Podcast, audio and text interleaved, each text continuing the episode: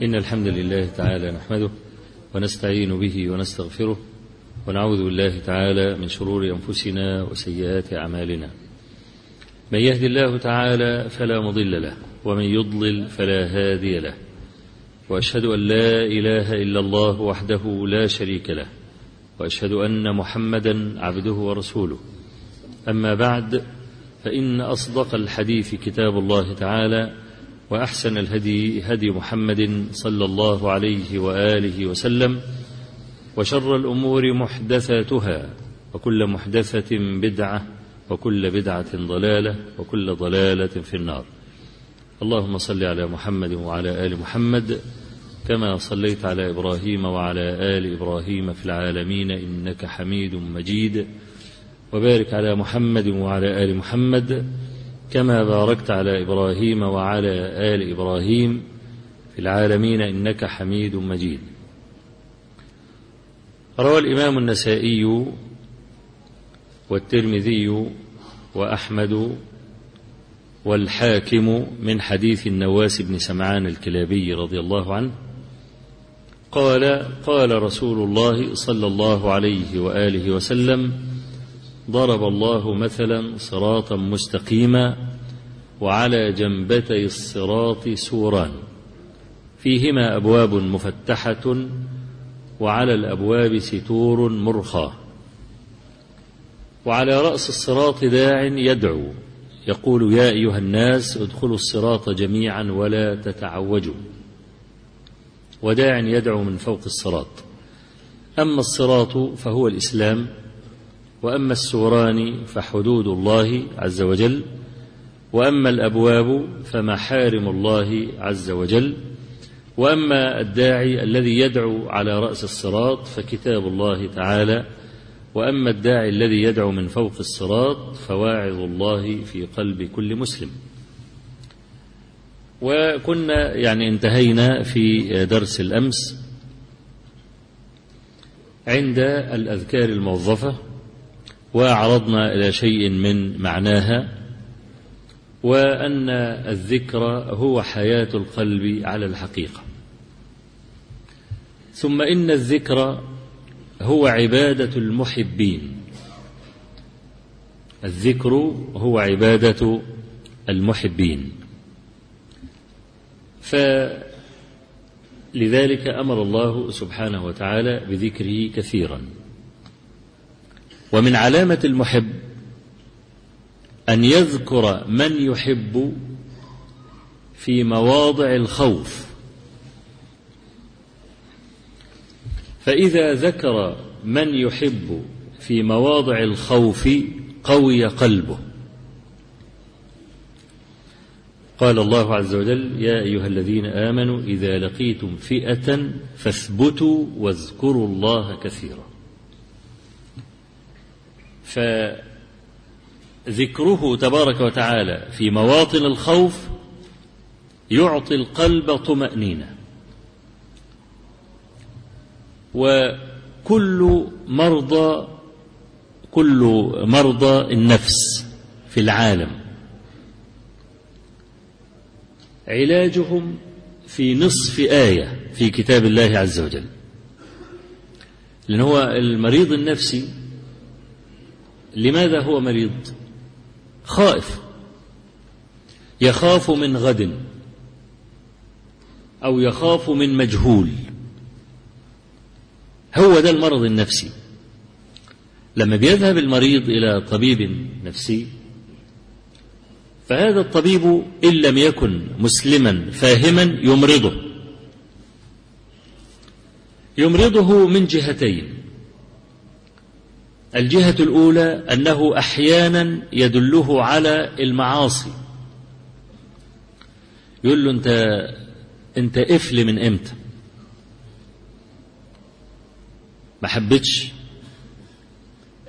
ما لكش بنت كده بترفه عنك؟ تسمعش موسيقى كلاسيك أو حاجات رومانسية كده ولا مش عارف إيه الكلام ده.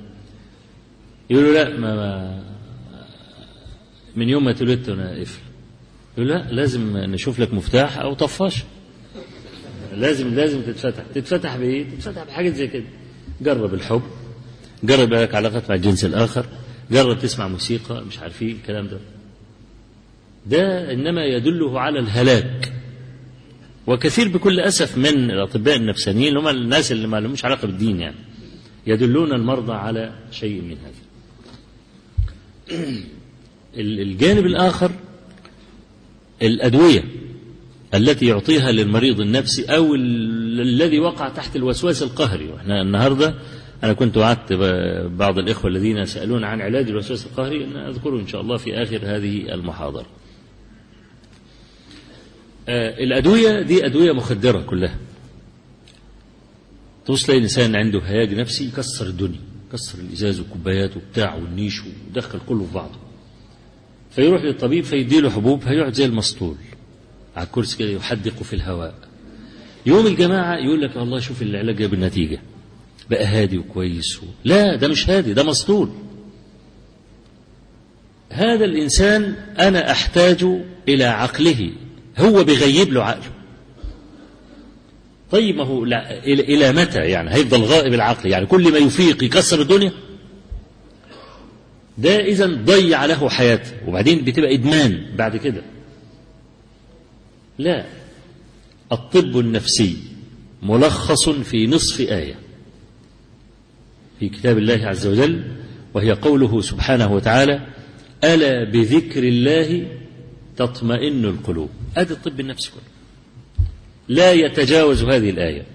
لأن الاطمئنان عافية القلب. ولا يكون اطمئنان إلا إذا انتهت مشاكلك.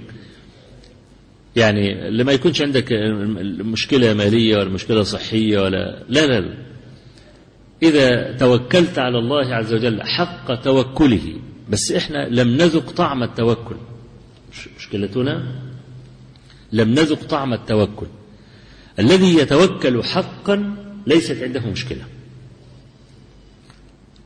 الإنسان الخائف من الرزق.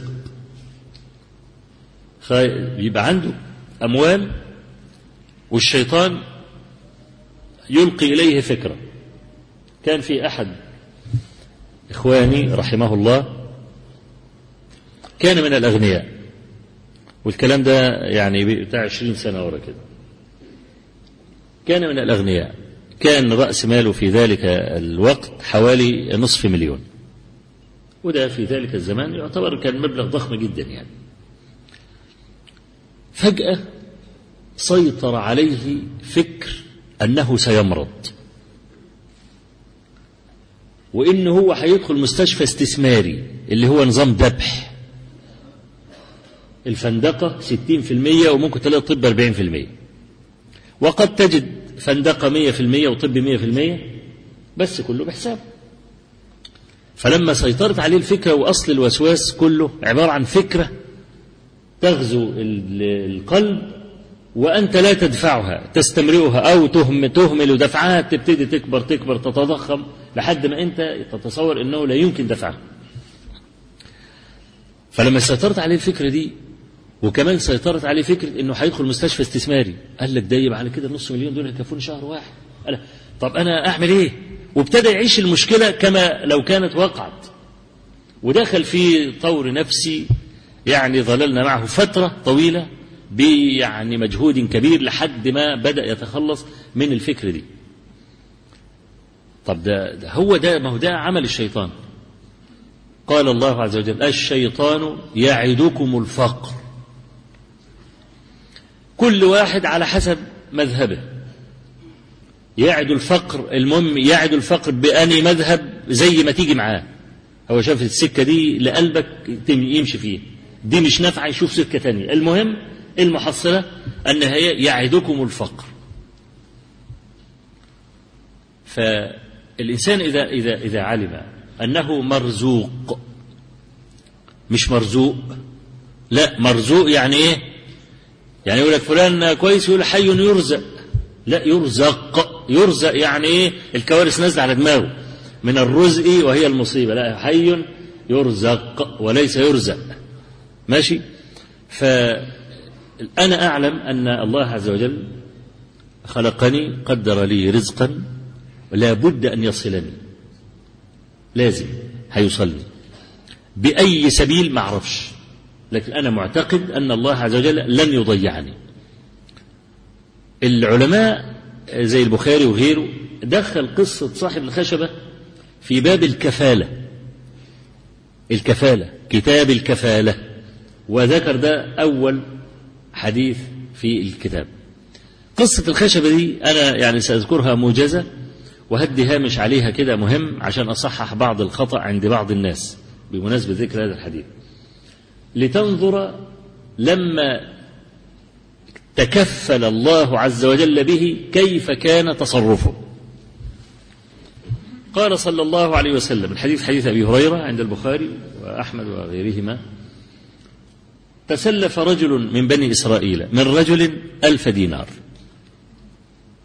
راح يستلف منه ألف دينار قال له ائتني بشهيد. قال له كفى بالله شهيدا. قال له ائتني بكفيل. قال كفى بالله كفيل. قال له صدقت. لا أريد غير هذا. وأعطاه ألف دينار بلا مستند لكن بيالة ولا شيك ولا وصل أمانة ولا الكلام ده. إلا إيه؟ كفى بالله كفيلا كفى بالله شهيدا قال له صدقت. لا أريد غير هذا. أخذ الرجل ألف دينار ونزل في البحر يتاجر إلى موعد الأجل المعلوم اتفقوا بعد سنة مثلا بعد شهرين بعد ثلاثة زي ما ضربوا موعد مع بعض. في اليوم اللي المفروض الراجل يسدد الدين فيه هبت ريح عاصف وكان بين الدائن والمدين بحر.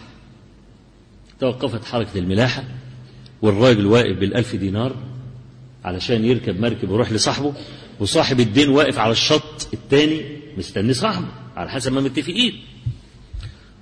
توقفت حركة الملاحة قلت لكم والدنيا اتقطعت. الرجل المدين اللي معاه الألف دينار قال يا رب جعلتك كفيلا وشهيدا. هيقول علي إيه؟ كلته؟ يعني خدعته بك. قلت له بس كفى بالله شهيدا وكفيلا ويظن بي السوء إن أنا كلت المال والكلام ده هو. والراجل على الإيه؟ التاني صاحب الفلوس على الشاطئ التاني. يقول للناس ما شفتوش فلان؟ يقولوا آه شفناه. موجود يعني. لا ما جاش يعني. فقال رب جعلتك كفيلا وشهيدا. اديت أعطيته المال بك. ده بيقول إيه؟ وده بيقول إيه؟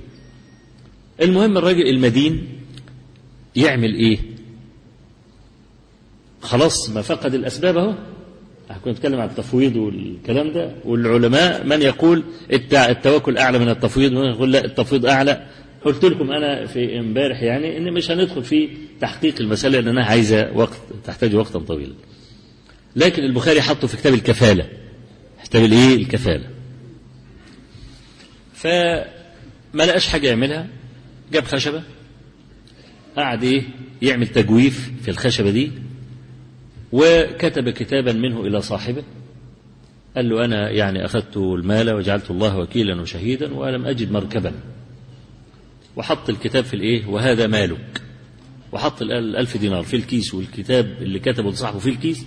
وحطه في الإيه؟ النقرة بقى اللي عملها التجويف اللي عمله في الخشبة دي وزجج عليها.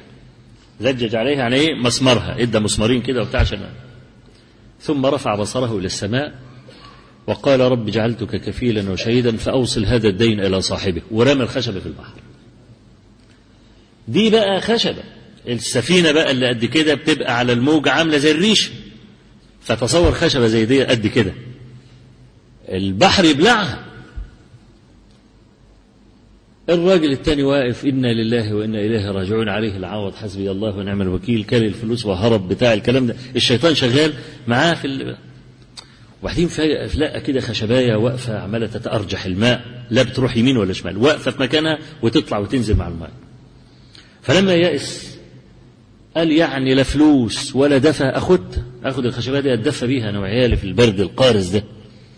خد الخشبة وتناولها ولما وصل للبيت بقى كاسف البال حزينا.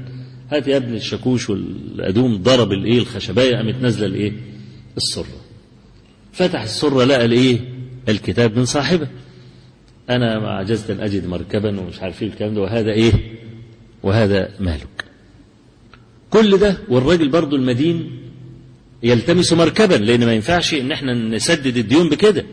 تقول له أنا الفلوس بتاعتك بعتها لك مع الحمامة ما عدتش الحمامة عليك ولا مش عارف إيه الكلام ده؟ ها؟ لا زي ما أنت خدت يدا بيد ترد يدا بيد.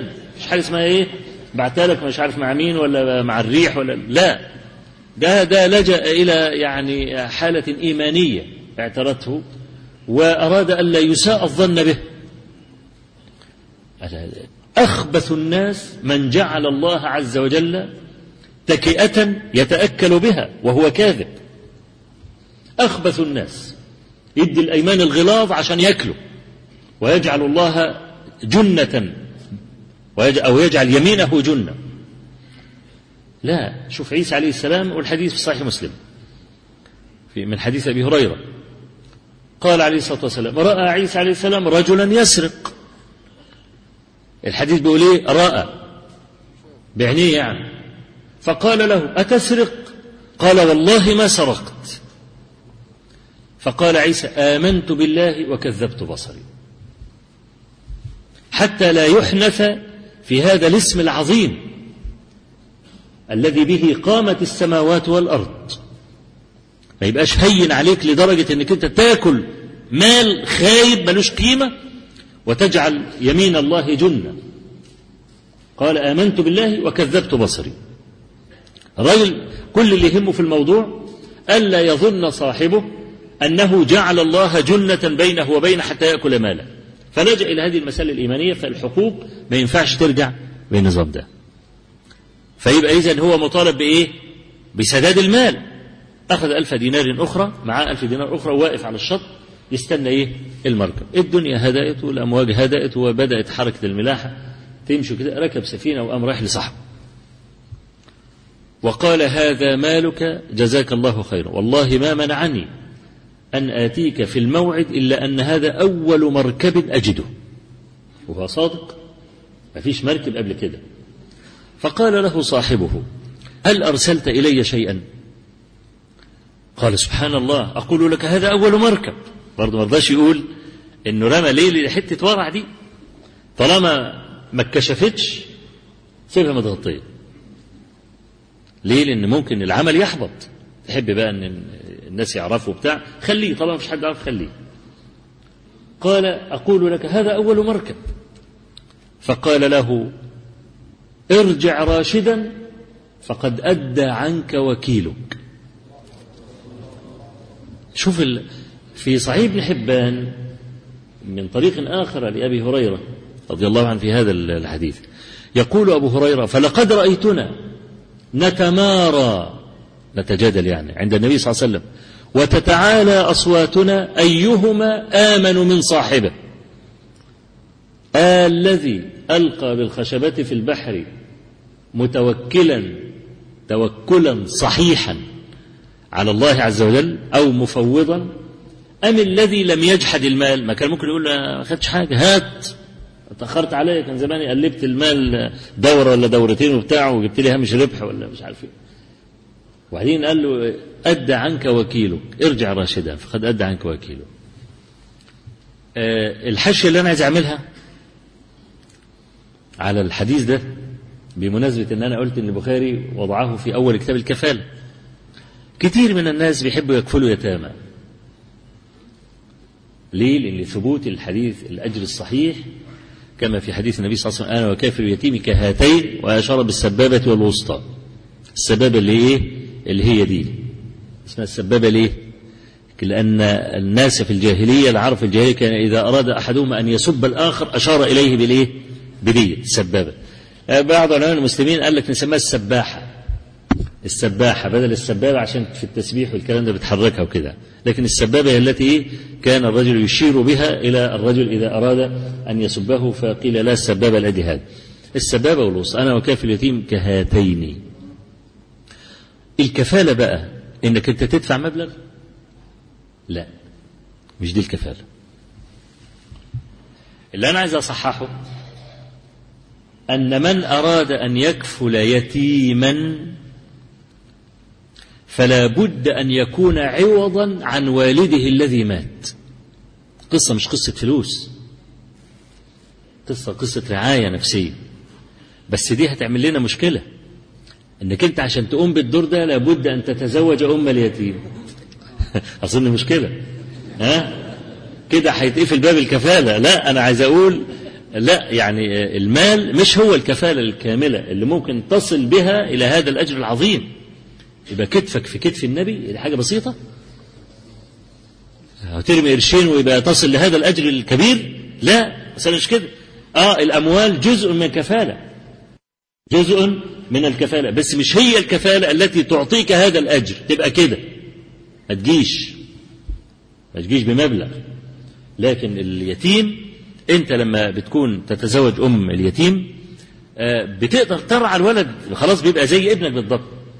تقدر ترعاه نفسيا وماليا وتراقبه وتربيه شيئا فشيئا فشيئا تكبره على الأخلاق والدين وإلى آخره كم يبقى دي الإيه؟ يبقى دي الكفالة ها؟ ولذلك كفل الله عز وجل أو تكفل الله عز وجل الخشبة تكفل بالخشبة فحفظها ده البخاري عمل الكفالة عشان كده عمل الكفالة فأنا عايز أقول نرجع بقى للكلام الأول ونقول إن أي أن, أي إنسان عنده نوع عنده نوع من الاضطراب النفسي حله أن يثق بربه. ده حله. ما تقوليش ده كلام. آه كلام لكنه حق. أنت مش قادر تعمله طوع نفسك تعمله. زي ما بتحرم نفسك إذا كنت مريضا من ألذ الأكلات لأجل أن تبرأ ولا بد أن تحقق التوكل تحقيقا صحيحا. طب النفس كله مختصر في هذه الآية. الذين آمنوا وتطمئن قلوبهم بذكر الله. ألا بذكر الله تطمئن القلوب؟ أنا لن أضيع وهو كفيلي. لن أفتقر وهو كفيلي. يعني أنت بتقرأ الآية وتوكل على الحي الذي لا يموت وسبح بحمده. الآية دي أنت بتقراها كده. لكن أنت عارف تحتها معنى كبير. وأنا هذكر لك آية كمان. لأن لو ذكرت الآية الثانية جايز تعرف تربط بينهم على طول. تسبح له السماوات السبع والأرض ومن فيهن. وإن من شيء إلا يسبح بحمده ولكن لا تفقهون تسبيحهم إنه كان حليما غفورا. حيثما وجدت صفة الحلم اعلم أن العبد مستحق للعقوبة. منين ما تلاقي صفة الحلم اعلم أن العبد مستحق للعقوبة. طب العقوبة اللي, اللي العبد ارتكبها في الآية دي إيه؟ تسبح له السماوات السبع والأرض ومن فيهن وإن من شيء إلا يسبح بحمده ولكن لا تفقهون تسبيحهم. مش عارف الهدوء بيسبح إزاي ولا مش عارف بيسبح إزاي والكلام طب إنه كان حليما على إيه؟ مما مر على أننا لا نفقه التسبيح. على أننا لم نسبح. طب مغبة ترك التسبيح إيه؟ السنة بتنفع هنا بقى. عشان كده بقول لك اللي ال ال ال الذي ينظر في كتاب الله عز وجل إذا كان عالما بالسنة تفسيره يصدع القلب على طول. ما بيبقاش مجرد كلام. أبدا. السنة دي روح بيان القرآن. وإحنا بنتكلم بقى على القرآن لأن هو القرآن اللي القائد اللي على إيه؟ اللي على رأس الصراط. وتوكل على الحي الذي لا يموت وسبح. ما كانش كفاية وتوكل على الحي وسبح. ما هو الله عز وجل لا يموت. إنما يموت من خلقه. الإنس والجن يموتون. أما الله عز وجل فحي لا يموت. قال لك الحي صفة الحي. صفة مشتركة بين العبد وربه. كل بحسبه. فالله عز وجل حي وحياته كذاته. خلاص؟ وأنت حي. يبقى الله حي وأنت حي. والله لا يموت وأنت تموت. فيبقى لا يموت دي فيها نوع من تطمين العبد أنه طالما أنه حي فهو مكفول. لو تصورنا مثلا ولله المثل الأعلى في واحد من الناس من أكرم الناس. لا تقول لي معنى ابن زائدة ولا هنطلع لفوق ما تقولش بقى لا جعفر بن أبي طالب ولا لا ما واحد ما جابتوش ولاد. منين ما تروح قبل ما تاخد نفسك وتقول له أنا عايز كذا يقوم مالي جيبك فلوس. ما ذهبت إليه قط إلا وأغناك. أكبر مصيبة تصيبك أن يموت. هتروح لمين؟ ما هو ده اللي بقى اللي كفيك وده اللي رافع عنك والكلام ده. فأنت تدعو له بطول العمر من قلبك. ليه؟ لأن هو كافيك طيب إذا كنت أنت وصلت مع عبد إلى هذا فالله عز وجل حي لا يموت. الآن من إيه؟ إيه اللي مقلقك يعني؟ طيب أنت عايز تستجلب الرزق قال لك وسبح بحمده. إيه الدلالة في كده؟ حديث عبد الله بن عمرو بن العاص في مسند الإمام أحمد وفي كتاب الأدب المفرد للامام البخاري أيضا وهو حديث صحيح. قال صلى الله عليه وسلم آه لما حضرت نوحا الوفاة دعا ابنه أو ابنيه روايتان يعني. فقال إني قاص أو قاصر عليكما الوصية أو عليك الوصية. يعني منين ما يكونوا هما الاثنين يبقى إيه؟ تثني أو واحد يبقى إيه؟ تفرد يعني. آمركما باثنتين وأنهاكما عن اثنتين. آمركما بلا إله إلا الله. أنا عايز أجيب محل الشاهد عشان ما أطولش في الكلام. وآمركما بسبحان الله وبحمده فإنها صلاة كل شيء وبها يرزق الخلق. يبقى إذا إنه كان حليما غفورا يبقى أنا وأنت ما نستاهلش الأكل. لأن الجماد يسبح وإحنا لا نسبح. إنه كان حليما على إيه بقى؟ أنه يرزقك بغير استحقاق منك. ليه؟ لأنه ترك التسبيح. عشان كده ذكر الله عز وجل التسبيح بعد الإيه؟ وتوكل. وتوكل على الحي الذي لا يموت وسبح بحمده سبح ليه؟ لأنها سبحان الله والحمد صلاة كل شيء وبها يرزق الخلق. يبقى الإنسان إذا يعني حقق بقى التوكل تحقيقا صحيحا وهذا طبعا لا يتأتى أبدا بالكلام فقط إنما بالممارسة. أنت ما, مر ما مرش في حياتك كده مواقف اتزنقت فيها وكنت هتضيع ثم أنجاك الله؟ اذكر الكلام ده. مر بي الموقف الفلاني والموقف الفلاني وعافاني الله عز وجل دعوت الله فنجاني. فلماذا لا ينجيك؟ أنجاك ينجيك. يبقى نرجع ونقول بقى الأمراض النفسية كلها سببها اضطراب القلب. فإذا ابتعد القلب عن الله عز وجل ولم يكن ذاكرا له بدأ يدب الخلل إليه. عشان كده قلنا الأذكار الموظفة كلها إنما هي حياة القلب. فكل واحد منكم بقى يجيب الأذكار الصحيحة ويحفظها زي القرآن ويبتدي يلهج بها يلهج على طول. منين ما يخرج من البيت يدخل البيت يشوف الرعد يشوف البرق يشوف مبتلى يشوف يبص في المرايا يشوف الريح بتاع الكلام ده. على طول كل يعني حاجة في الكون لها ذكر.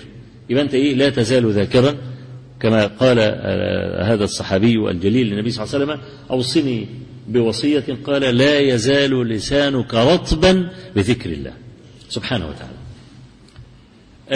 فإذا كان الذكر هو عافية القلب وذكرنا أن هذا القلب له أعداء كثر كل الأعداء يتقاتلون على لأجل هذا القلب. يبقى بقاء قلبك سليما هو دلالة على وصولك إلى نهاية الشوط سالما. الصراط المستقيم الذي ورد في كلام النبي عليه الصلاة والسلام لو الإسلام آخره الجنة والله يدعو إلى دار السلام كما ورد في بعض طرق الحديث يبقى آخره الجنة. أنت ماشي بقى حياتك بتدب بالأخطار. طيب وأنت ماشي في, في, في ما بين السورين دول هناك أفكار متعددة. الأفكار دي بحجم 73 فرقة. التي وردت في حديث النبي عليه الصلاة والسلام افترقت اليهود على إحدى وسبعين فرقة وافترقت النصارى على ثنتين وسبعين فرقة وتفترق هذه الأمة على ثلاث وسبعين فرقة كلها في النار إلا واحدة. قالوا من هي يا رسول الله؟ قال ما عليه اليوم أنا وأصحابي. أنا عايز أسألك سؤالا وأجب بينك وبين نفسك بصدق. تعرف تفرق ما بين أي فرقة والتانية؟ أكثر الناس لا يعرفون. طب تعرف ما عليه اليوم أنا وأصحابي في باب الاعتقاد في باب السلوك في باب الفقه؟ أكثر الناس لا يعرفون. وتبغي النجاة؟ إزاي؟ أنا أمثل لك بقى المحنة دي شكلها إيه؟ كل فرقة باب. فأنت قدامك 73 بابا. وعلى كل باب رجل يدعو إليه. والناس ماشية بقى عمال كل وده باب آخرته يا جنة يا نار مش لعب يعني. يعني حاجة مش بسيطة يعني. فأنت بقى ماشي تدور على الابواب على الباب اللي تدخل منه. ده باب واقف عليه واحد لسانه بليغ حججه مرتبة. وأنت فاضي. اللي هيدخل ودنك هو ده اللي هتدخل بابه. قد يكون على باب هؤلاء المبطلين أناس أوتوا من قوة الحجة ونصاعة البيان ما ما يخلب قلبك. إيش ضمنك بقى؟ يعني في واحد بلغ من بلاغته وكان ألثغ. يقول عره يه. وهذا معدود من العيب عند العرب. أن يكون المرء ألثغ فكان بيتكلم. يفضل يتكلم بالساعة كده ورا بعضه ورا بعضه ما يجيبش كلمة فيها حرف ر. أبدا وما يقعدش يفكر ولا ي... كده. واحد مرة قال له إيه؟ قال له قول كده أمر الأمير بحفر بئر. يعني حاطط في كل كلمة مصيب. مطاب أمر الأمير بحفر بئر قال أوعز القائد أن يقلب قليب. على طول يعني هو بقول له فلما يكون واحد لما يكون بيتكلم ما يجيبش حرف ره وكده لسانه هادر. هشوف بقى ده بقى لما يقعد يتكلم ولا فأنت دلوقتي أنت كرجل طالب للهدى في محنة كبيرة. النبي عليه الصلاة والسلام الذي قال كما في حديث أبي هريرة عند النسائي وأبي داود وغيرهما إنما أنا لكم كالوالد يعلمكم. والوالد من أشفق الناس على ولده.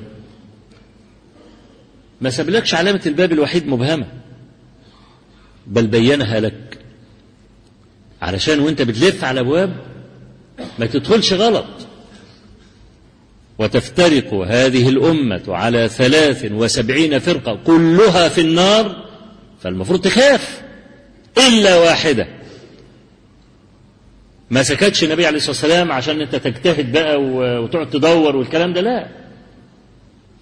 ما هي يا رسول الله؟ قال ما عليه اليوم أنا وأصحابي. هل اعتقادك الآن كما كان عليه الصحابة؟ لا ده الثلاثة وسبعين فرقة ضربت بأطنابها في ديار المسلمين. أقربها مثلا لما تسأل أي واحد من العام أين الله؟ يقول لك في كل مكان. غلط. الله عز وجل ليس في كل مكان إنما الله في السماء وعلمه في كل مكان. هذه الإجابة الصحيحة. العلماء قالوا لو كان في كل مكان وتعالى الله عن ذلك لكان موجودا في الحشوش وموجود في المستنقعات. ما هو في كل مكان كل دي من صيغ العموم. وكان موجودا في بطن السبع وفي مش عارف إيه وفي إيه عملوا شوية إلزامات كده لكلمة في كل مكان. لا. الله عز وجل في السماء. وحديث معاذ بن الحكم السلمي في صحيح مسلم لما صك الجاريه وضربها لما أتى الذئب فعاد على الغنم وأخذ غنماية فصكها. ضربها على وشها. طبعا الضرب على الوش حرام. الضرب على الوجه حرام. النبي عليه الصلاة والسلام قال إذا قاتل أحدكم فلا يضرب فلا يضرب الوجه. فإن الله خلق آدم على صورته. يبقى الضرب الوجه حرام. فلما ضربها معاويه بن حكم السلمي رضي الله عنه وذكر النبي صلى الله عليه وسلم قال أتى, الذئب فعدا على غنم وأخذ غنمة وأنا رجل أسيف من بني آدم آسف كما يأسفون فسككتها فتغير وجه النبي عليه الصلاة والسلام وعظم أن يضرب الوجه فعلى طول بادر. معاوية بن الحكم السلمي قال يا رسول الله أفلا أعتقها؟ كفارة هذا يعني الضربة دي أفلا أعتقها؟ قال ائتني بها. فجاءت الجارية. فقال لها يا جارية أين الله؟ قالت في السماء. قال من أنا؟ قالت أنت رسول الله. قال أعتقها فإنها مؤمنة. لا جم بقى جماعة بقى من أهل البدع وقال لك لا يجوز أن يقال أين الله. السؤال غلط. لأن الله عز وجل لا يحده زمان ولا مكان وهو أوسع من السماوات وأعظم من العرش. وبتاع الكلام ده قعدوا يشقشقوا في المسألة. حتى أن بعض هؤلاء كان في حضرة أحد الأمراء السنة فسألهم أين الله؟ فواحد قال له لا فوق ولا تحت ولا شمال ولا جنوب ولا وراء ولا أمام ولا داخل العالم ولا خارجه. فالأمير بالسليقة كده قال هؤلاء قوم ضيعوا ربهم. لا فوق ولا تحت ولا داخل العالم ولا خارج العالم. أمال فين؟ لا الله في السماء بنص القرآن. أأمنتم من في السماء؟ يجي المبتدع يقول لك من في السماء؟ الملائكة. ويجوا على حديث معاذ بن الحكم السلمي يقول لك لا الجارية كانت جارية خرساء. والطريق الذي ورد فيه إن الجارية خرساء طريق منكر لا يصح. وأصح طرق الحديث ما رواه مسلم في صحيحه بالسند الصحيح المتصل. فأنا عايز أقول هذه حاجة تتعلق برب العالمين تبارك وتعالى. أين الله؟ يقول لك في كل مكان. لا مش في كل مكان. غلط. القصة دي أتتنا من عند النصارى. أنا وأنا طالب في الكلية في قسم اللغة الإسبانية. قرأت كتابا في اللاهوت كان ألفه قس إسباني. وأنا كنت عمال أقرأ بقى يعني من باب إيه؟ اللغة وإن أنا أعرف أترجم وحاجات زي كده. فوقفت على هذه الحكاية التي ضربها قسيس مثلا للطلبة في الكنيسة وهو بيعلمهم أين الله. فأتى بماء وسكر. قال لهم إيه ده يا أولاد؟ قالوا هذا سكر. وإيه ده؟ قالوا هذا ماء. أم مدوب الإيه السكر في المية. قال لهم أين السكر؟ قالوا في كل الماء. قال كذلك الله. ها؟ كذلك الله. لا دي دي دي جاية دي مسألة حلول بقى وأن الله يحل الكلام ده.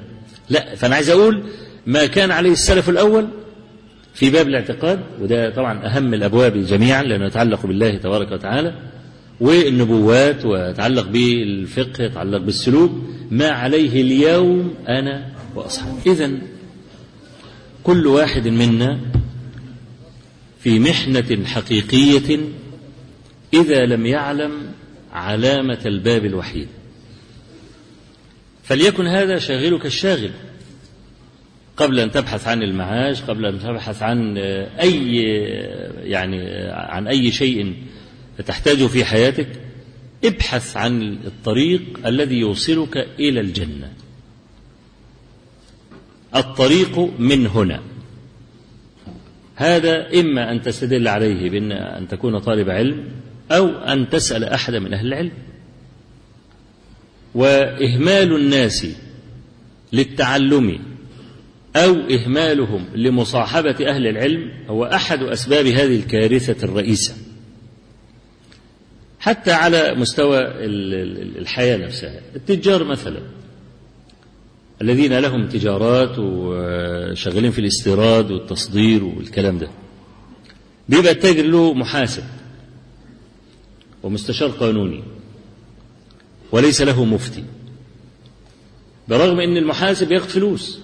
مستشار قانوني بياخد فلوس. المفتي شغال ببلاش. مجانا. يعمل مجانا. ومع ذلك التاجر بيتاجر وهو جاهل بفقه البيوع عادي خالص. ونحن أمة مستهلكة. يعني أعداؤنا هم الذين ينتجون. إحنا بنشتري ونبيع. الصناعات في بلاد المسلمين قليلة. إذا قيست بالصناعات في بلاد أعدائنا أو في بلاد الكافرين. الكافر ده لما بي, بي أو هذا الرجل لما بيصنع حاجة أنت بتروح تشتريها بيحط بقى يضع شروطا للبيع. قد يكون شرط من هذه الشروط محرم محرم في ديننا. وهو ما يهموش ما مش حاكمه حاجة اللي حاكمه هامش الربح. يكسب يأمن المكاسب بتاعته فما يهموش يحط شرط يحط اثنين يحط ثلاثة في مخالفة. أنت كمسلم لا يجوز لك أن تخالف دينك. إن الذي يخالف دينه ليجمع المال كالذي يمسح خده بنعله. لأن هذا المال أنت ستتركه لمن خلفك ولن يترحم عليك. وهيضيع المال كله ويصرف المال كله وانت مع السلامة. فيبقى لما يكون أنا رجل مسلم ومعنى مسلم أي مستسلم لي سيد آمر ما بشتغلش من دماغي لما أعقد صفقة من الصفقات أتصل بالمفتي مش المقصود المفتي الرسمي يعني المفتي أي عالم يعني ممن يفتيه. يا فلان أنا أريد أن أشتري البضاعة الفلانية وقد اشترطوا علي الشروط الآتية واحد اثنين ثلاثة أربعة. هل ترى في هذه الشروط أية مخالفة؟ شيء قال لك لا ما فيش مخالفات. الله يربحك. حتى لو كان المفتي مخطئا أنت ما عليكش أي حاجة. فاسألوا أهل الذكر إن كنتم لا تعلمون. قال لك دي في مخالفة في الحتة الفلانية والحتة الفلانية؟ ممكن تسأله. طب هل لو أنا عملت كذا مكان ديت يجوز؟ ما ممكن يكون عندك أكثر من حل للقصة دي. يقول لك يجوز لا يجوز. ويبقى يبقى مكان المفتي قبل مكان المحاسب القانوني المحاسب والمستشار القانوني. ده يكون رقم واحد. ما انتش قادر توصل له بالتليفون روح له البيت. دي مسألة ما فيهاش فيها فصال لأن ده حلال وحرام. هل التجار الآن عندهم مفتي؟ أنا بما أعرفه من واقع التجار مش عايز أقول لك تسعة وتسعين في المية ما, ما يعرفوش حاجة عن المفتي. ما بيسألوش أصلا. مفتي ولا مش مفتي القصة دي مش في دماغهم أبدا. اللي في دماغه تاجر ويربح ويعمل ويخلي ويسوي وخلصنا على كده. لا هذا ينافي العبودية. هذا ينافي العبودية. يبقى الإنسان لما بقى إذا أراد أن ينجو يبقى عليه أن ينظر إلى ما كان عليه السلف الأول. وكل ما تطلع لفوق كل ما تلاقي الدنيا سهلة. ها؟ تعرف أنا همثل لك دلوقتي الفرق بين من يصعد إلى فوق ومن ينزل إلى تحت فيما يتعلق بطلب الهدى. الإسلام كنص والمسلمون كفاعلين. العلاقة بينهما هكذا. زي الهرم رأس الهرم. أهو أنت بتحط نقطة فوق وتسحب ضلعين بقى كده. النقطة دي هي زمان النبي صلى الله عليه وسلم. ما فيش فيها أبعاد. ولو في أبعاد هتلاقي إيه؟ أبعاد يعني قليلة جدا لا تكاد تذكر. فيبقى إذن النقطة دي هي المصباح. كل ما تنزل لتحت تزداد المسافة بين الضلعين بعدا. بين النص وبين تطبيق المسلمين لهذا النص. كل ما تنزل تبعد. طب انت كل ما تبعد عن المصباح الإضاءة بتقل. يبقى الحل إيه؟ تقترب من المصباح. تعمل إيه؟ تطلع لفوق. تنزلش لتحت. كل ما تطلع لفوق ستصيب خير القرون. قال صلى الله عليه وسلم خير الناس قرني ثم الذين يلونهم ثم الذين يلونهم. كثير من الناس يروي هذا الحديث بهذا اللفظ يقول خير القرون قرني لا غلط. لفظة القرون لا تصح من جهة الرواية. لا تصح من جهة الرواية. فأنت إذا أردت أن تروي الحديث كما هو يبقى خير الناس وليس إيه؟ وليس خير القرون. خير الناس قرني ثم الذين يلونهم ثم الذين يلونهم. كل ما تطلع لفوق تجد الصحابة لم يختلفوا في باب الاعتقاد واختلفوا في الأحكام الفقهية. ليه؟ لأن الاعتقاد لا يعني يحتمل اختلافا. ما تلاقيش الصحابة اختلفوا في مسألة عقدية خالص لكن اختلفوا في مسائل الفقه الحلال والحرام بالعشرات. وتشوف بقى الخلاف الذي كان بينهم. كيف كانوا يختلفون؟ يذبحوا بعض ولا يشنعوا على بعض ويفتروا على بعض؟ وإذا شافوا جاي من سكة يقوم واخد طريق تاني ومش عارف إيه وكل ما يذكروا الخبيث المبتدع ال ال ال زي ما إحنا بنشوف الزخم الموجود النهارده لا علم ولا أدب. يطجنوا كلهم في بعض وبعدين إيه يعني لما يتكلم في أخيه أو لو في مسألة فرعية اختلفنا في مسألة فرعية. أي مسألة؟ في الحلال والحرام. ما يكلموش. يقول لك ده هذا ده خبيث هذا مبتدع. ده كذا ده صفته ده نعته ده الكلام ده. لا الصحابة ما كانوش كده. الصحابة لم يكونوا كذلك. يعني خذ مثلا شريحة من الخلاف. في السنن سنن الترمذي وغيره أن أبا هريرة رضي الله عنه حدث يوما فقال سمعت رسول الله صلى الله عليه وسلم يقول توضأوا مما مست النار. كان من نواقض الوضوء. قديما أن الذي يأكل أكلا مسته النار أو يشرب شرابا مسته النار أن يجدد الوضوء.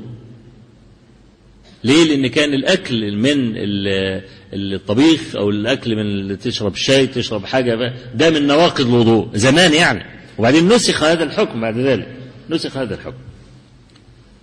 فأبو هريرة رضي الله عنه لما حدث بهذا الحديث اعترض عليه ابن عباس. فقال له يا أبا هريرة كيف أتوضأ من طعام أجده في كتاب الله حلالا؟ يعني أنا عايز أكل لحمة أكلها نية ما هو لازم أكلها مطبوخة يا أبا هريرة أفلا نتوضأ من الحميم؟ يعني إحنا في الشتاء والجو بارد بتسخن مية عشان تتوضأ إيه؟ بالمية. يعني إذا أنت بتسخن المية اللي مستها النار يعني وضوءك منتقد وأنت تتوضأ. فبيقول له يعني أفلا نتوضأ من الحميم؟ يعني ما ينفعش أتوضأ مية سخنة عمل إيه أبو هريرة؟ قبض حصى حتى ملأ يده بها. وقال أشهد عدد هذا الحصى. أنني سمعت رسول الله صلى الله عليه وسلم يقول توضأوا مما مست النار. يا ابن أخي إذا حدثتك عن رسول الله صلى الله عليه وسلم حديثا فلا تضرب له الأمثال. طيب وصح عن ابن عباس رضي الله عنهما أنه قال أكل النبي صلى الله عليه وسلم من كتف شاة ثم دعي فصلى ولم يتوضأ. لو كان ابن عباس قال الكلام ده لأبي هريرة كان أبو هريرة اعترض عليه؟ طب لماذا قال له أبو هريرة أبو هريرة هذا لأن ابن عباس رد النص بجدل عقلي. ما هو كي أتوضأ من طعام أجدوه في كتاب الله حلالا؟ أفلا نتوضأ من الحميم؟ ده كله أمثال. يضرب له المثل. طب أنا معايا نص معايا رواية وسمعتها من النبي صلى الله عليه وسلم. فما ينفعش تلغي النص بأي جدل عقلي حتى لو كان معقولا بالنسبة لك. فإن النصوص الشرعية قد يكون بعضها لا معقول المعنى. لا معقول المعنى. تقوم أنت تتلقاه وأنت ساكت. الصحابة كانوا بيعملوا كده. يعني عمر بن الخطاب رضي الله عنه لما قبل الحجر قال إيه؟ كلام مش اللي أنتوا عارفينه. إني لا أعلم أنك حجر لا تنفع ولا تضر. ولولا أني رأيت رسول الله صلى الله عليه وسلم يقبلك ما قبلت يعني عمر لا يرى علة لتقبيل الحجر. لا سيما نقبل الحجر في قوم كانوا يعبدون الحجر. فكان المناسب سدا للذريعة منبوس الحجر. ها؟ لا نقبله ولا نلثمه علشان ما يجيش واحد يقول لك دي قريب عهد من الشرك وكانوا بيلثموا الأحجار ومش عارف إيه كان المناسب. فلم يرى فلم يجد عمر علة للفعل إلا الاتباع. سمع الكلام؟ حديث أبي سعيد الخدري عند أبي داود وغيره. كان النبي صلى الله عليه وسلم يصلي وبعدين جاءه جبريل عليه السلام قال له إن في نعلك قذرا.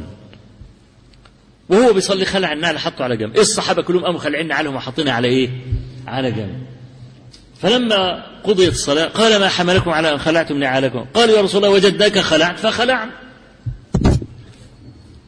ده الكلام ده إيه؟ قبل ما يقول لهم لماذا خلع. لماذا خلع نعله؟ ما هو أصل لماذا خلع نعله؟ هي دي معقول المعنى. أي له علة. لكن قبل ما يعرفوا أي علة شافوه خلع النعل ابو خلع النعل. ما هو ده قانون الحب. قل إن كنتم تحبون الله فاتبعون. بدون ما يعرف إنها معقول المعنى ولا مش معقول خلع النعل على إيه؟ وحطه على جنب. فقد يكون الحكم لا معقول المعنى بمعنى لم تظهر لي الحكمة من تشريع. أنا مش هوقف التنفيذ الحكم لحد ما نفهم بقى. يفهم يا لأ. لأ. ده بقى خرق لقانون الاتباع. ففي أحكام تعلل وفي أحكام لا تعلل. وفي أحكام قد تعلل بأكثر من علة. يعني أنت ما تعرفش تحط إيدك على العلة المناسبة أو على العلة القوية. زي مثلا قول النبي صلى الله عليه وسلم ينضح من بول الغلام ويغسل من بول الجارية طبعا اللي هم إيه؟ لم يطعما إلا اللبن. لكن لو أكلوا أكل ثاني غير اللبن يغسل من الجميع. يبقى الولد اللي لسه بيرضع اللي غذاء اللبن فقط والبنت اللي لسه بترضع للجارية اللي هو غذاؤها اللبن فقط. لو إن الولد تبول على ثيابك قال لك ينضح. زي ما تكون بتبخ عليه كده بس حاجة بسيطة يعني. إنما البنت لازم تغسل الهدوء طب لماذا والبول واحد؟ ليه؟ لماذا التفريق؟ واحد قال لك هو كده. اسمع الكلام وانت ساكت. واحد تاني قال لك ده معقول المعنى. هذا معقول المعنى. منهم الإمام الشافعي مثلا على ما رواه ابن ماجه في سننه بعد الحديث ده. إن في بعض أصحاب الشافعي سأل الشافعي عن العلة في التفريق. قام الشافعي قال له كلمه كلمة ونص كده. هو ما فهمهاش. بيقول له إيه؟ بيقول له خلق الله خلق الله آدم من تراب وخلق حواء من آدم. قال له مش فاهم. فأعاد عليه الكلام قال له فهمت. قال زادك الله فهما. طب أنتوا فهمتوا؟ طيب. زادكم الله فهم بص بقى. بيقول لك البول ده عبارة عن الغسيل بتاع الجسم. ده المية اللي بتغسل الجسم. فصار البول فرعا على الجسم اللي هو الأصل. فآدم لما خلق من تراب غير حواء التي خلقت من آدم. إزاي؟ قال لك لو أنت مثلا عملت معجنة الجماعة اللي في الأرياف والكلام ده لما كانوا يضربوا بقى الطوب الني والبتاع والكلام ده يسيب المعجنة لما تخمر وريحتها تتغير. ويجيب التبن ويحطه على الطين ويقعد يقلب فيه يوم ويومين ويسيب المعجنة لحد ما يطيب المسألة دي وبعدين يعملوه طوب. وانت معدي جنب المعجنة وهي معفنة كده. ريحتها مطاقة ولا لا؟ أيوة مطاقة. عديت جنب حمار ميت. سد مناخيرك ولا لا؟ قال لك الطين لما يعفن مقبول الريح لكن اللحم لما يعفن ما يتقبلش. قال لك فبول الأنثى أخبث من بول الذكر. عشان ده اللي يقصده الشافعي. قال له آدم خلق من تراب وحواء خلقت من آدم. تمام؟ ده تعليل. آه بعض العلماء زي ابن القيم وغيره أظهر علة أخرى. والعلة دي يمكن آه علة برضو مناسبة والحكم قد يعلل بأكثر من علتين يعني أكثر من علة أقصد يعني. قال لك آه العرب قوم يحبون الذكران. ولا زال الولد هو العضد والسند واللي بيشيل اسمك وفتحين المضايف وكيادين العدة الكلام اللي بيقولوه في الأرياف. ها؟ ما بقول لك ال ال ال ال ال ال الصبيان أو الذكور فتحين المضايف كيادين العدة ها؟ مش النساء. فطول ما البيت في رجالة مفتوح والكلام ده هو طول ما البيت في حريم ما بتعرفش تدخله. لو دخلت وقربت منه يبقى في ريبة وبتاع والكلام ده. فبيحب ذكور. وانتوا عارفين قصة بقى إيه؟ وقد الإناث والحدوتة دي. فبقول لك من فرحتهم بالولد كل ده يشيل وده يشيل وشقطوا لبعض ومش عارفين فلو بال عليهم جميعا فألزمناهم بالغسل لشققنا عليهم. والشريعة إنما جاءت بالإيه؟ بالتيسير. إنما البيت كب محطوطة كده أهو. لا حد بيشيلها ولا حد بيبص عليها. أنا ما طبعا أنا بوصف حال ها؟ عشان بس مفيش حد يزعل ويقول أنا جاي عن النساء ولا بتاع؟ لا بالعكس. البنات حبيبات و... وأسهل في التربية وأحن من الولاد ومعروف لكن المقصود إيه؟ العرب كانوا كده. يقول لك بنت محطوطة كده لا حد بيبص لها ولا بتاع. بنت وفي الآخر بربيها وياخدها غيري. تروح لا بنتفع بيها حتى ولادها لا ينسبون الي كمان. يعني فص ملح وداب يعني مكتوب بالكربون. لكن الولد لا. فقال لك يبقى اذا مناسب برضه وضع الحرج عن الناس بان هو إيه؟ يسهل على الناس فيما يتعلق ببول الذكر اللي هم إيه؟ دايما يشيلوه يشيلوه يشيلوه. الكلام ده إيه؟ في الأولاد الصغيرين اللي هم إيه؟ قوام حياتهم اللبن. إنما لو كلب أديته بسكويت ومش عارفين الكلام ده خلاص يبقى إيه؟ الكل يوصل. فالقصد الحكم قد يعلل وقد لا يعلل. فعندنا الأحكام الشرعية. إما أن تكون معقولة المعنى أي الحكمة من تشريعها ظهرت والسبب بان والكلام ده وإما أن يكون على سبيل الابتلاء. هو كده وخلاص. اسمع الكلام ونفذ ما تقولش ليه وأنا هعطل التنفيذ لحد ما افهم ولازم افهم مش عارفين الكلام ده. ممكن ما تفهمش. ممكن الحكم ما يكونلوش علة. ها؟ فإذا لم يكن إذا كان الحكم تعبديا محضا فالعلة لا تنتقل إلى الفرع لأن العلة مقصورة على الأصل. وإحنا ما نعرفش نعدي ما نعرفش نعدي الحكم من الأصل للفرع إلا لو كانت العلة تسمح بالانتقال. الوصف اللي موجود في الأصل ممكن يكون موجود في الفرع. عشان أعد العلة من الأصل للفرع المهم فأنا فإحنا بنقول بقى إيه؟ يبقى الإنسان زي زي ما بنقول الأحكام الشرعية قد تكون هكذا وقد تكون هكذا. أبو هريرة أنكر على ابن عباس أنه يرد النص بجدل عقلي.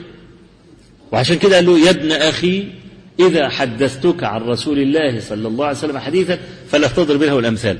بس قال الكلام ده بعد ما عمل إيه؟ ملأ يد كفه بالحصى. وقال أشهد على هذا الحصى أنني سمعت رسول الله صلى الله عليه وسلم يقول توضأوا مما مست النار. إذا ثبت الخبر لا يجوز لك خلافه إلا بخبر آخر. يكون بقى يا ناسخ يا منسوخ يا مطلق يا مقيد مجمل خاص وعام مجمل مبين. يكون على حسب القواعد. فنرجع ونقول الصحابة الذي ينظر في حياة الصحابة يرى أن اختلافهم كان مؤدبا. وبرضه ده لم يمنع لم يمنع إن هم يكونوا إخوة متحابين. هذا النفس الذكي أدب الخلاف يعني كان يتوارثه التابعون عن الصحابة وتابع التابعين عن التابعين وبتاع والكلام ده لحد ما وصل للعلماء الكبار. يعني شوف الأوزاعي إمام أهل الشام. الذين الذي قال فيه مالك لا يزال أهل الشام بخير ما بقي فيهم الأوزاعي. اختلف هو سفيان الثوري في مسألة عند الكعبة. آه سفيان بيقول بقول والأوزاعي قال بقول إيه المهم اتناقشوا لحد ما أصواتهم إيه ارتفعت. فقام الأوزاعي قال إيه قم بنا نلتعن عند المقام. يلعن بعضنا بعضا عند المقام يعني أن تحيق اللعنة بالإيه بال بال بالمخطئ مثلا أو كده. فتبسم سفيان.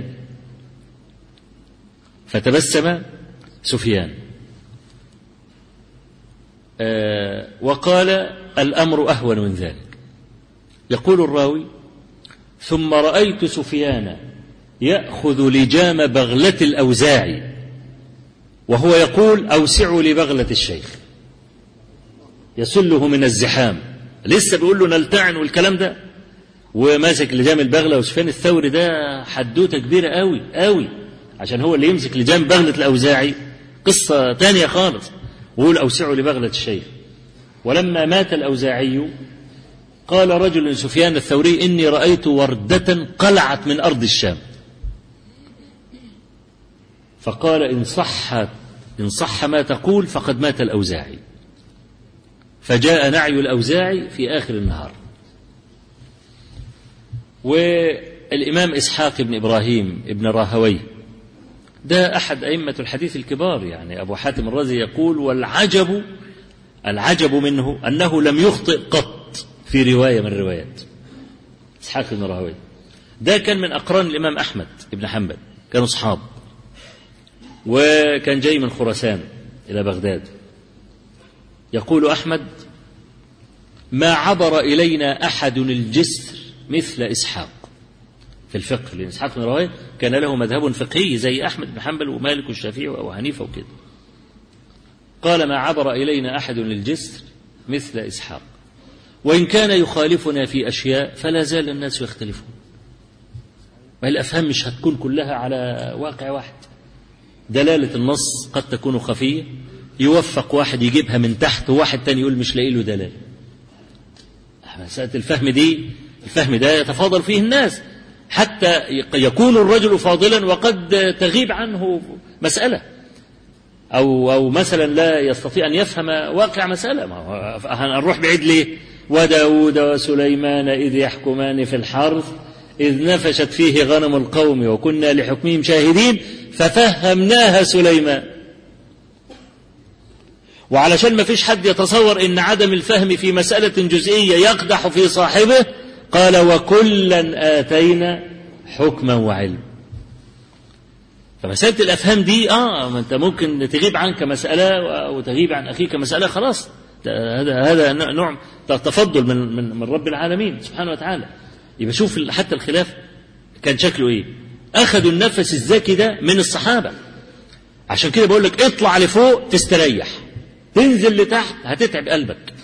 هتشوف بقى صراع الأقران وكلام الأقران ومش عارف إيه والجرح والتجريح. ما هو عادش تعديل. دلوقتي مش معاش إلا الجرح والتعديل لا بقى الجرح والتجريح. دلوقتي وخلاص إذا كان لك حسنات يدفنها كلها على بعضها في كلمة وإذا كان لك فسفسه غلط يطلعها ويعملها زي القبة كده. لا ما كانوش كده. هؤلاء لم يتأدبوا ما وصوش في في في في القرن الأول ولا في القرون التي جاءت بعد ذلك وقد نسجت على منوال القرن الأول. في ترجمة الشافعي من سير أعلام النبلاء يقول يونس ابن عبد الأعلى يونس ده طبعا إمام كبير يعني يقول يونس ابن عبد الأعلى وهو أحد تلاميذ الشافعي قال اختلفت أنا والشافعي في مسألة فجاءني فطرق بابي وأخذ بيدي وقال يا أبا موسى ألا يستقيم أن نكون إخوانا وإن لم نتفق في مسألة؟ اختلفنا في كل حاجة. ما ينفعش نبقى إخوات. وطبعا المقصود بها مسائل الفروع ها؟ مش مسائل الأصول. الأصول لا تحتمل. الأصول لا تحتمل. إنما الفروع اللي ممكن يبقى فيها قول واثنين وفهم والكلام ده ده اللي الشافعي يقصده. ألا يستقيم أن نكون إخوانا وإن لم نتفق في مسألة؟ أي وإن اختلفنا في كل مسألة. هتبقى الأخوة. اللي ممكن تلمني بيك تجمعني بك إلى الأخوة. فأنا عايز أقول آدي الهرم أهو. إذا أردت السلامة اصعد إلى فوق. ما تنزلش تحت. اصعد إلى فوق دي هي ترجمة قوله صلى الله عليه وسلم ما عليه اليوم أنا وأصحابي. أه.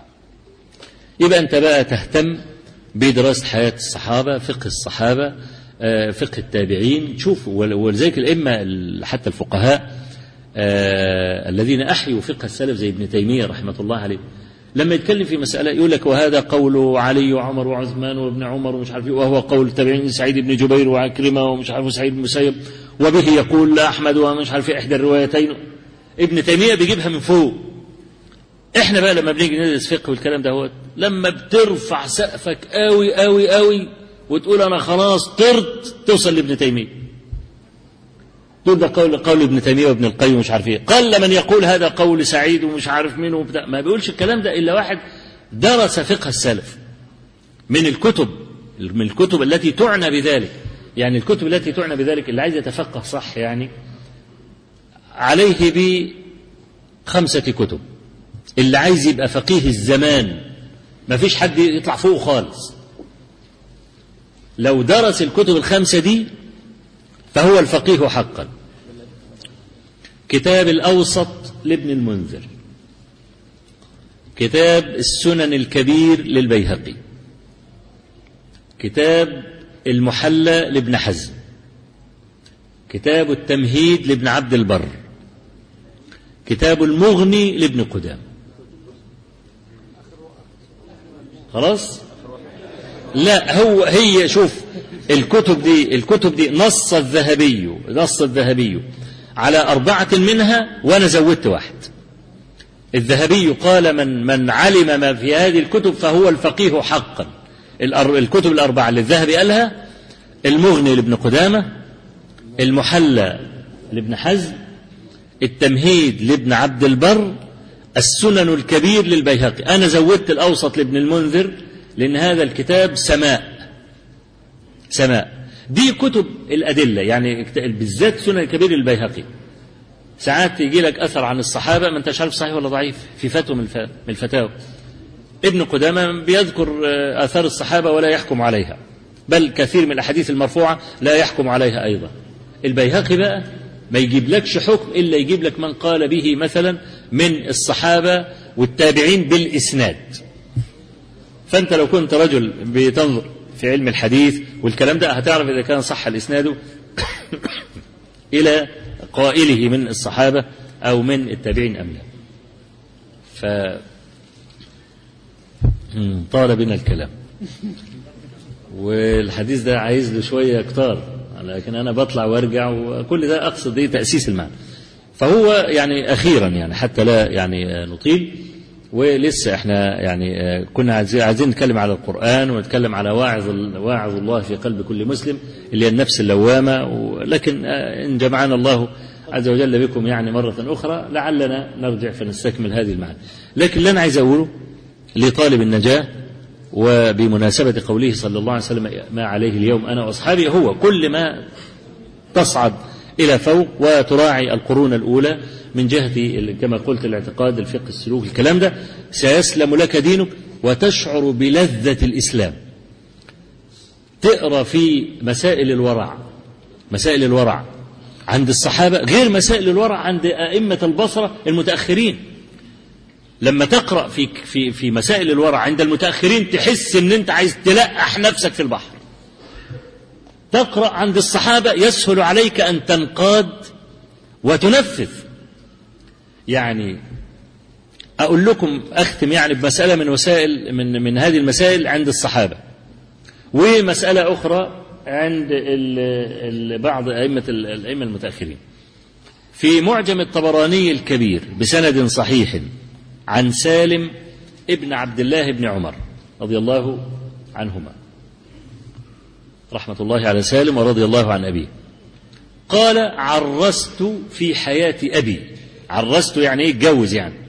في حياته. فآذن أبي الناس. عبد الله بن عمر الصحابي بقى بعت للصحابة بقى والناس بقى عشان يحضروا عرس مين؟ عرس سالم ابنه. قال فجاء أبو أيوب الأنصاري وإذا ستارة على الجدار فوقف ولم يدخل. وقال أنتم تسترون الجدر؟ قال سالم فخفض أبي رأسه واستحيا. وقال غلبنا النساء يا أبا أيوب. أنا ما كنتش عايز كده بس أنت عارف النساء بقى وعايزين يفرحوا بالولد ومش عارف إيه عملوا القصة دي. قال له إيه؟ قال لئن غلبنا أحدا لا يغلبنك. مش أنت اللي تقول لي أنا اتغلبت.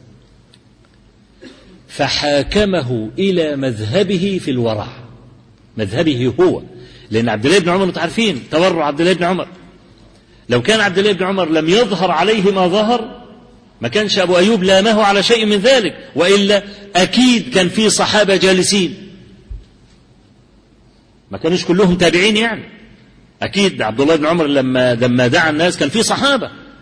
ولا يؤثر في أي طريق من طرق هذه هذه الحكاية أن بعض الصحابة راجع ابن عمر في مسألة الستائر. يبقى أكيد أنه يرون الجواز. جواز أنك أنت تشد ستارة. ما هو النبي عليه الصلاة والسلام في صحيح مسلم قال إن الله لم يأمرنا أن نستر الجدران واللبن. فقال النووي وغيره ولم ينهنا. يبقى شد الستائر في تفصيل. ذهب بعض العلماء إلى أن المكروه في شد الستائر أنك أنت تعمل الجدران الأربعة ستائر وعللوها بأن هذا يشبه كسوة الكعبة ومش عارف كلام من هذا القبيل يعني. لكن لو أنت شديت ستارة على نافذة بس عشان تستر الكلام ده فهذا جائز لا إشكال فيه. لكن يبقى مسألة إيه؟ إنك تستر بقى الجدران واللبن كلها على بعضها. فأنا القصد بقى إيه؟ أن أبا أيوب الأنصاري حاكم ابن عمر إلى مذهبه في الورع. طالما أنه اختط الخطة دي وماشي على الخطة دي ينبغي أن إيه؟ ينبغي أن يلتزمها. خلاص؟ ورجع أبو أيوب الأنصاري فابن عمر حتى لو كان يرى مثلا إن كراهة ذلك أو أو إن المسألة فيها غمغمة لكن يعني جائزة من وجه وإنها يعني ستسعد النساء والأولاد والكلام ده فله أن يتسامح فيها. لما تنظر إلى مسائل الورع عند المتأخرين لا أقول أنهم كانوا يصطنعون أو يمثلون لا لكن حصل عندهم تشقيق في مسائل الورع فكبر عليهم الأمر. كان الواحد يسمع الآية يغمى عليه. ويظل عدة أيام كده يعودونه وهو مريض مش قادر يقوم على حيله عشان سمع إن عذاب ربك لواقع مثلا. الصحابة ما كانوا يسمعوا الآية لكن كما قالت عائشة رضي الله عنها إن القرآن أكرم من أن تنزف عليه عقول الرجال. ده كان يسمعوا القرآن يفوق يفوق أقصى حاجة إن جلده ينمل ولا حاجة وقلبه بعد كده ينبسط والكلام ده لكن حتة يغمى عليه يغيب عن الوعي بالقرآن عائشة تقول إن القرآن أكرم من أن تنزف عليه قلوب الرجال. لكن حصل نوع زي يقول لك من تشقيق الورع. حصل تشقيق تشقيق تشقيق حتى صعب عليك أن تتأسى بواحد من هؤلاء العلماء. وممكن ترجع وتحتقر نفسك تقول أنا أعمل القرآن بيقرأ علي ولا أغمى علي ولا مرة. ده أنا كده مش نافع. ده أنا أروح في داهية ده أنا مش عارف إيه. ممكن تيأس من نفسك. غير لما تبص للصحابة فوق. تلاقي الدنيا سهلة خالص. الدين سهل وما فيش فيه إشكالات ولا فيه تعقيقات ولا فيه تشقيقات. فأنت من مصلحتك عشان حتى حياتك تبقى وردية يعني وتسعد في حياتك إن أنت تطلع لإيه؟ تطلع لفوق. يبقى لما يكون أنا عندي 73 بابا من الأبواب دي وعلى كل باب داع يدعو ويقول الجنة من هنا اوعى تروح للباقيين ده هيودوك جهنم وبئس المصير. قد يكون رجل زي ما قلت له لسان وله لب والكلام ده وانت فاضي خالص تدخل الباب فتهلك يبقى عشان تنجو وانت بتبص للمذاهب دي كلها لابد أن تعرف ما كان عليه الصحابة مع في زمان النبي صلى الله عليه وسلم وما كان عليه الصحابة في زمانهم وما كان عليه التابعون ولا تتجاوز القرون الثلاثة الأول. فكل قرن محمود جاء بعد ذلك إنما يقاس على هذه القرون الثلاثة. أسأل الله تبارك وتعالى أن ينفعني وإياكم بما علمنا وأن يعلمنا ما جهلنا. أقول قولي هذا وأستغفر الله العظيم لي